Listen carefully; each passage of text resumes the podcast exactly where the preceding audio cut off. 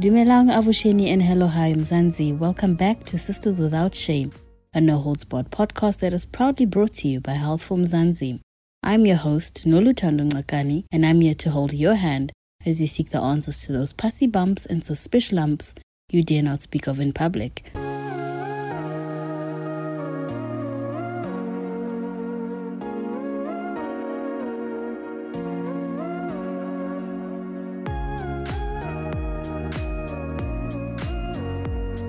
There's a lot going on. Eskom, fuel, and food prices. We just can't seem to catch a break. Surely grown folks are not the only ones feeling the stress. Kids must be too. This week we received this voice note from a worried mother in Kraaifontein. Hi, my teen is 17 and turning 18 this year. For the past year or so, we've been dealing with mental health issues, but it wasn't until recently that I realized how serious it is. Her depression has its highs and lows, but it's always at the back of my mind. She feels like she's constantly just running away from her problems and only feels okay when distracting herself. Do you have any advice on dealing with mental health in our children? We got you, sis. This week we're joined by social worker Tamsin Alfino. Tamsin is a counselor who offers a supportive space for reflection, growth, and healing to children, adolescents, and adults experiencing mild to moderate mental health symptoms that impact their day to day lives.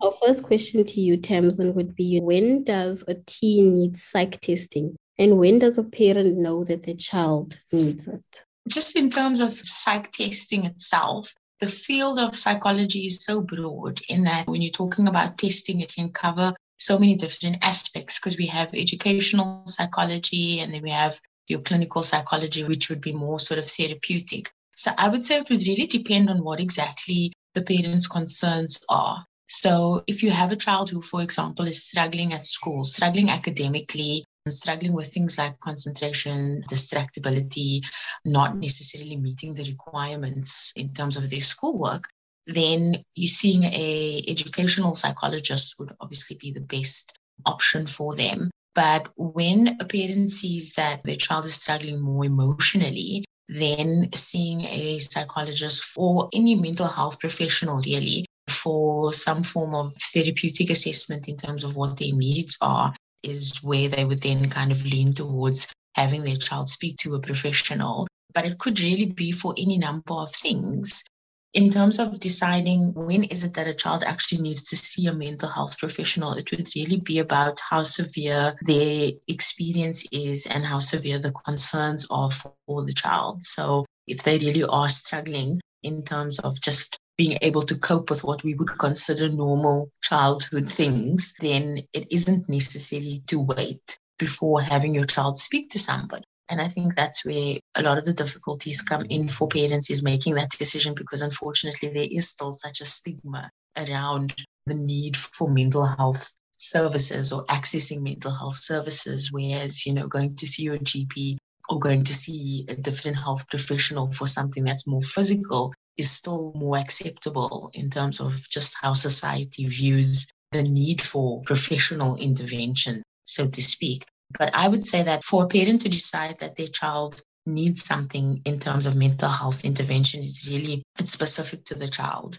And most parents know their child better than anybody else. In some cases, it might be that the recommendation will come from a teacher or from a family member or from somebody else who's kind of within the close circle of the child and can see that there's an issue or difficulty that the parent perhaps is not able or willing to acknowledge at that time.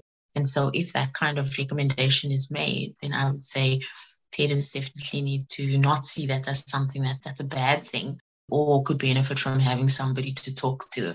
I almost advocate for there not necessarily having to be a severe need before accessing some sort of mental health support and service for a child. You know, sometimes parents would be also say kind of triggered if you mention mm. that, you know, there's something wrong with your child, like they've got these mm. outbursts and stuff like that. You need to attend to that. They always can't help mm. but feel, you know, like attacked almost.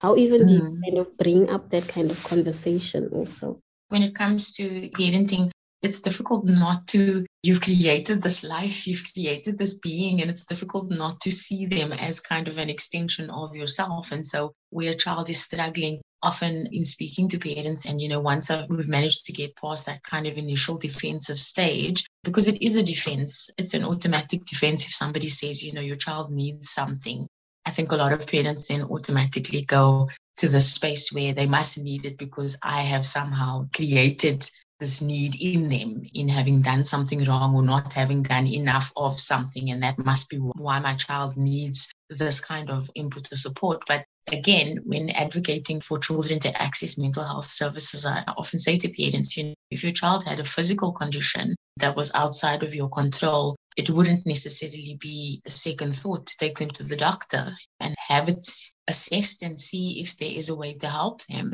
And mental health should be no different because at the end of the day, it is still, in some cases, a, a biological or physical cause, hormonal imbalances or chemical imbalances that do kind of contribute towards things like depression or anxiety in children. There can be any number of factors that could lead to a child struggling emotionally or socially and getting them access to the support that they need should be as commonplace to us as it would be if they were struggling with something that was purely physical. I'm hopeful that society is moving more towards an acceptance of mental health support being something that's seen as common as the physical support of children as well in terms of their development and their growth, because it all goes hand in hand and we can't serve the one and not the other the child needs to be treated holistically, and that includes emotionally. Tamsin, can you tell us at what age are children more vulnerable to depression and anxiety?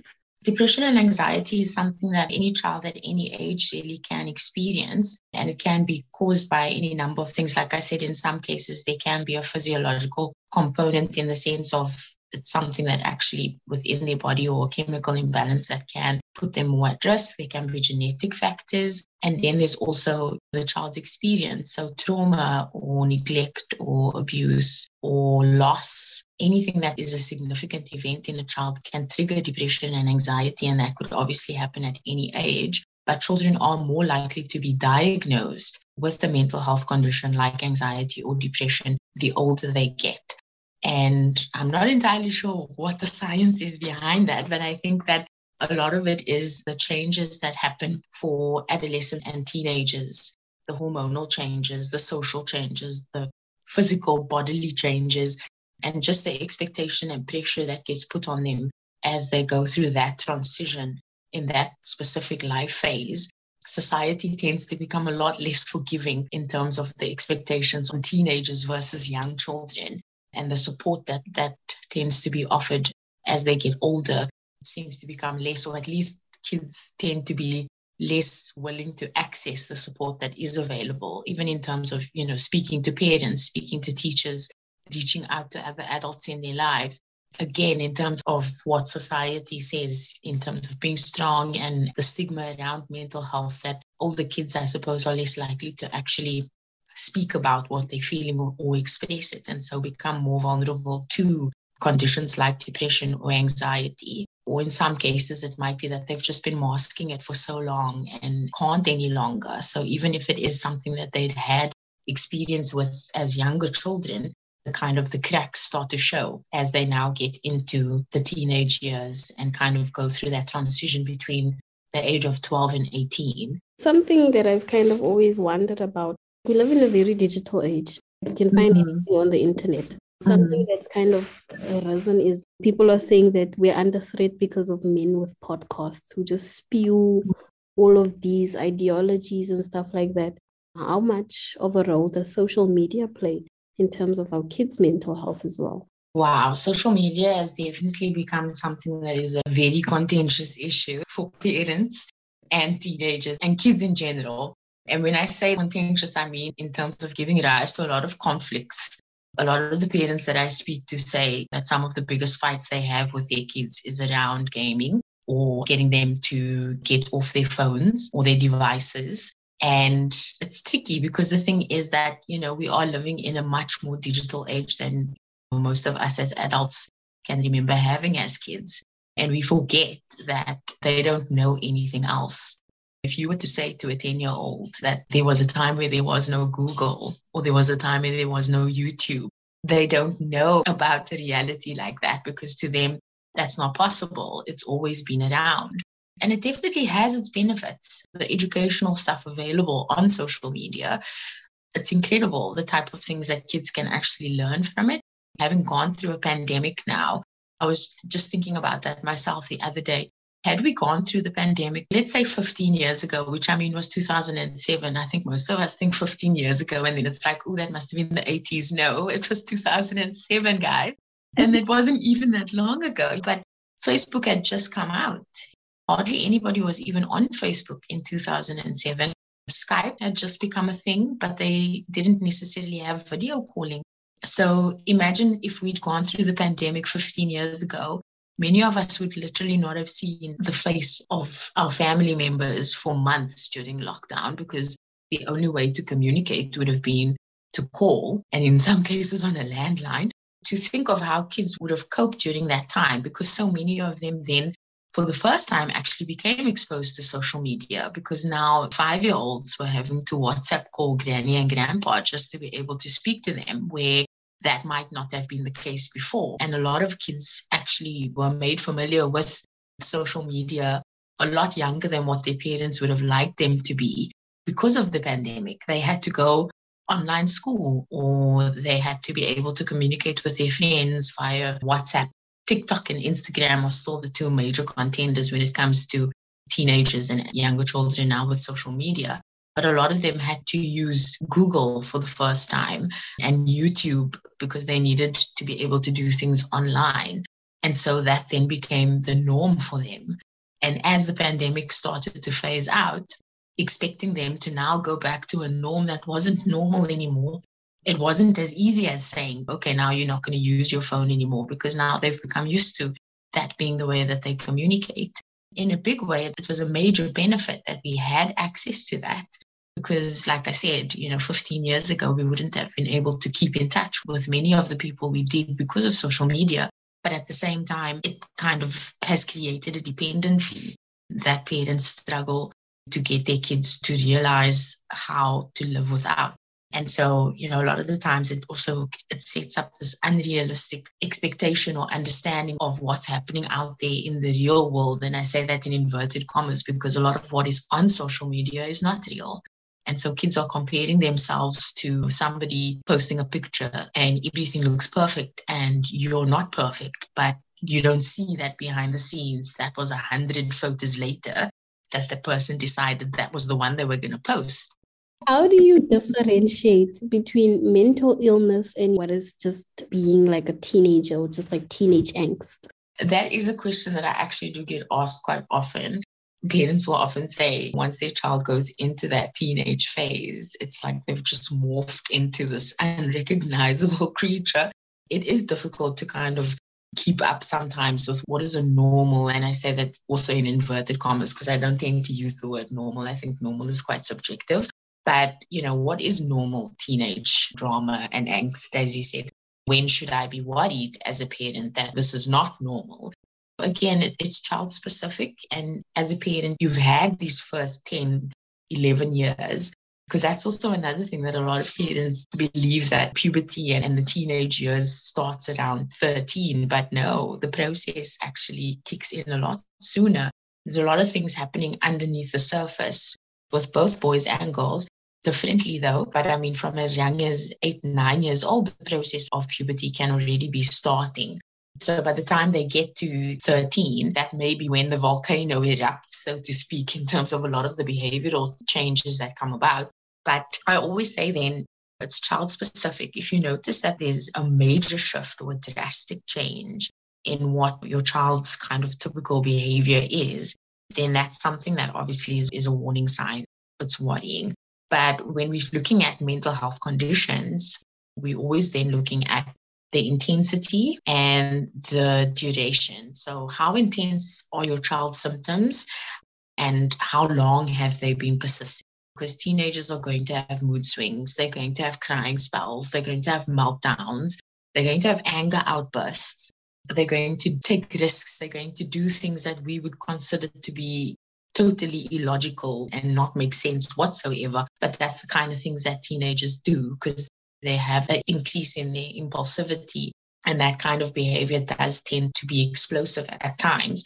But it's a matter of is this something that is completely over the top? And is it something that's going on consistently and for some time?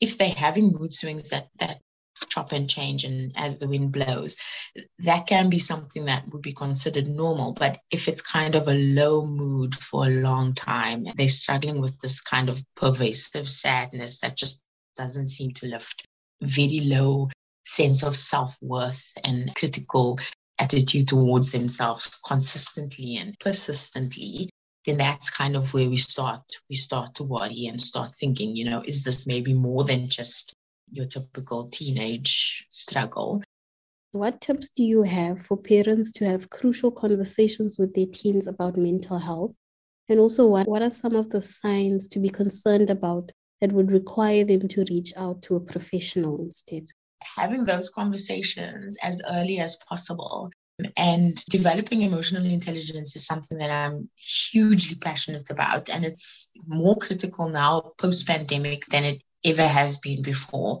When I talk about emotional intelligence, I'm talking about teaching children a feelings vocabulary, getting them comfortable with being able to express their emotions, creating that self awareness that they can identify what they're feeling when they feel it. And then that verbal expression, being comfortable to express what they're feeling when they're feeling it, and then also be prepared to accept the response. And for that to be something that becomes commonplace in the home, it needs to start as young as possible because it's something that we need to be focusing on teaching children how to do. And I find in my work that that's the, the thing that I find so interesting is that as kids get older, there's this expectation that they are supposed to know how to understand their feelings and how to express their feelings. But if you haven't been taught how to do something, how are you supposed to do it? So often I'll hear parents say something like, use your words. But what does that mean? What words am I supposed to use and how am I supposed to use them if I haven't been taught how? I often say, just like teaching children how to brush their teeth, tie their shoelaces, ride a bike, they need to be taught how to know what feelings are. For example, disappointed is not the same as rejected. And furious is not the same as irritated. And by being able to name these feelings and identify the differences in them, that's the first stepping stone to being able to help children express what they're feeling when they feel it. And starting early is key. Having said that, it's never too late. I think with older kids, for example, like teenagers, the difficulty is that a lot of times parents will expect that we've never really been a family that talks about our feelings. But now at 16, when you've become explosive and unbearable, it's expected that you should be able to express yourself in a way that is not hurtful or not explosive or not detrimental or dangerous to yourself in terms of some of the things that teenagers do. But that's the type of thing that needs to be taught. And if it hasn't, it's not too late. But then it can't also be something that's forced on the child. We're going to have a sit down family meeting now and everybody needs to talk about their feelings because that can feel very threatening to a teenager that's never had to do that before. So, there I would say start small, play games that have an emotional component to it. So, it could be there are a number of different actual games that have an emotional feelings focus but you can also kind of find resources online that have questionnaires and it can be about celebrities, it can be about something that they are actually interested in and meeting them where they are at.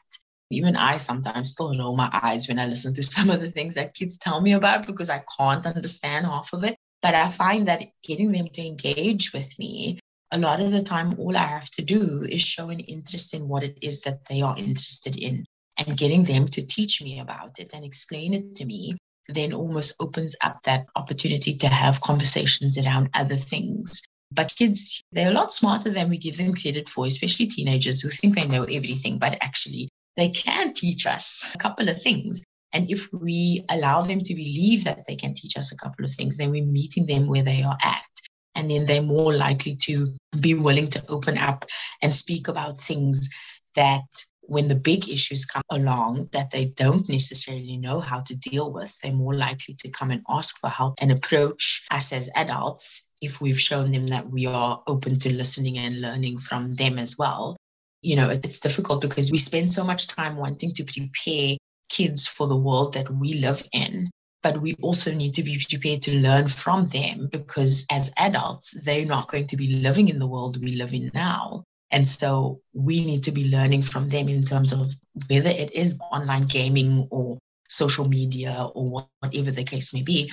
That reality for them, what's their reality now, is more likely to be part of their reality as adults than what our reality as adults is now trying to get them to stop wanting to do the things that they do because we want them to be able to kind of live as adults in our world is not really realistic. But if we can find that balance between, okay, so what is going to be acceptable to me as the parent and you as the teenager, we can find some sort of a common ground that almost is the very start of a more positive way forward for that relationship for both for both parties I think that in any case where a parent is struggling, you asked about what are the signs to be concerned about that would require a parent to reach out for professional help. I would say at any point where a parent finds that they are struggling and being able to acknowledge that struggle is the first step. And like we were saying at the very beginning, that defensiveness is what often makes it difficult because no parent wants to admit or acknowledge or feel that they are struggling or failing in terms of their child.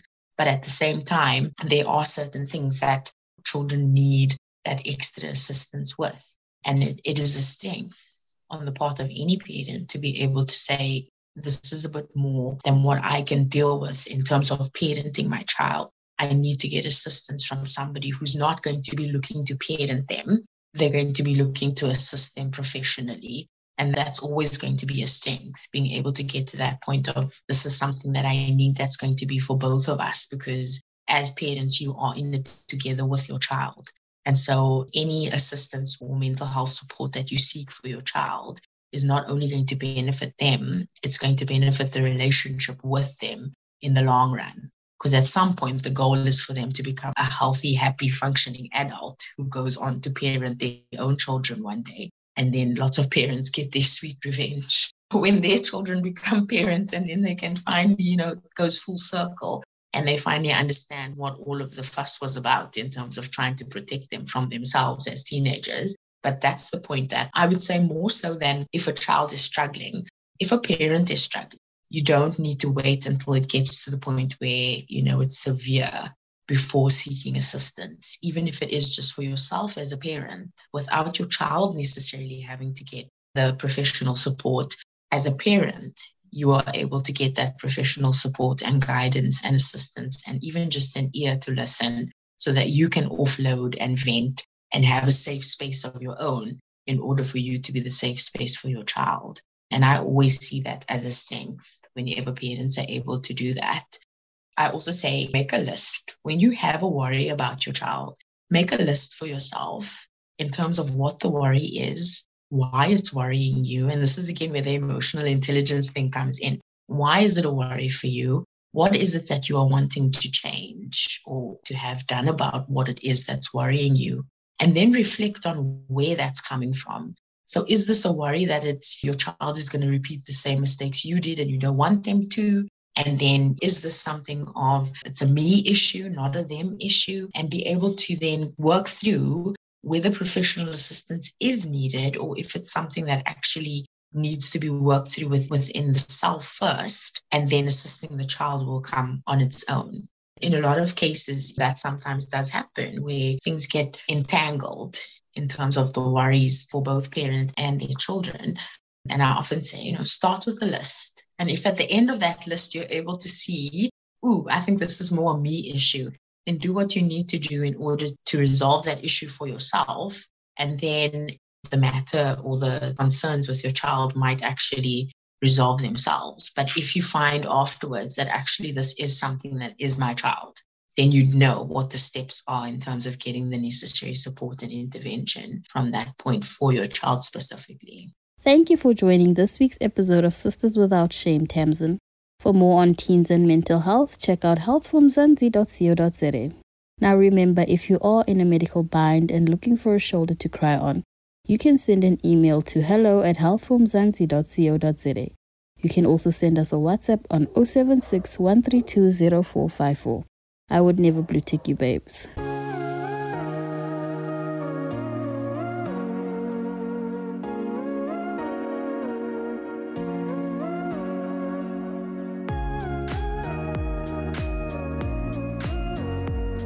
Mental health is important at every stage of life, from childhood and adolescence through adulthood. Tamsin is absolutely on the money when she tells us that we should prioritize our children's mental health. That brings us to the end of episode 50 of Sisters Without Shame, proudly brought to you by Health for Mzansi. From me, Lulu Ngakani, have a great week and remember to show your girl some love by sharing this podcast with a friend.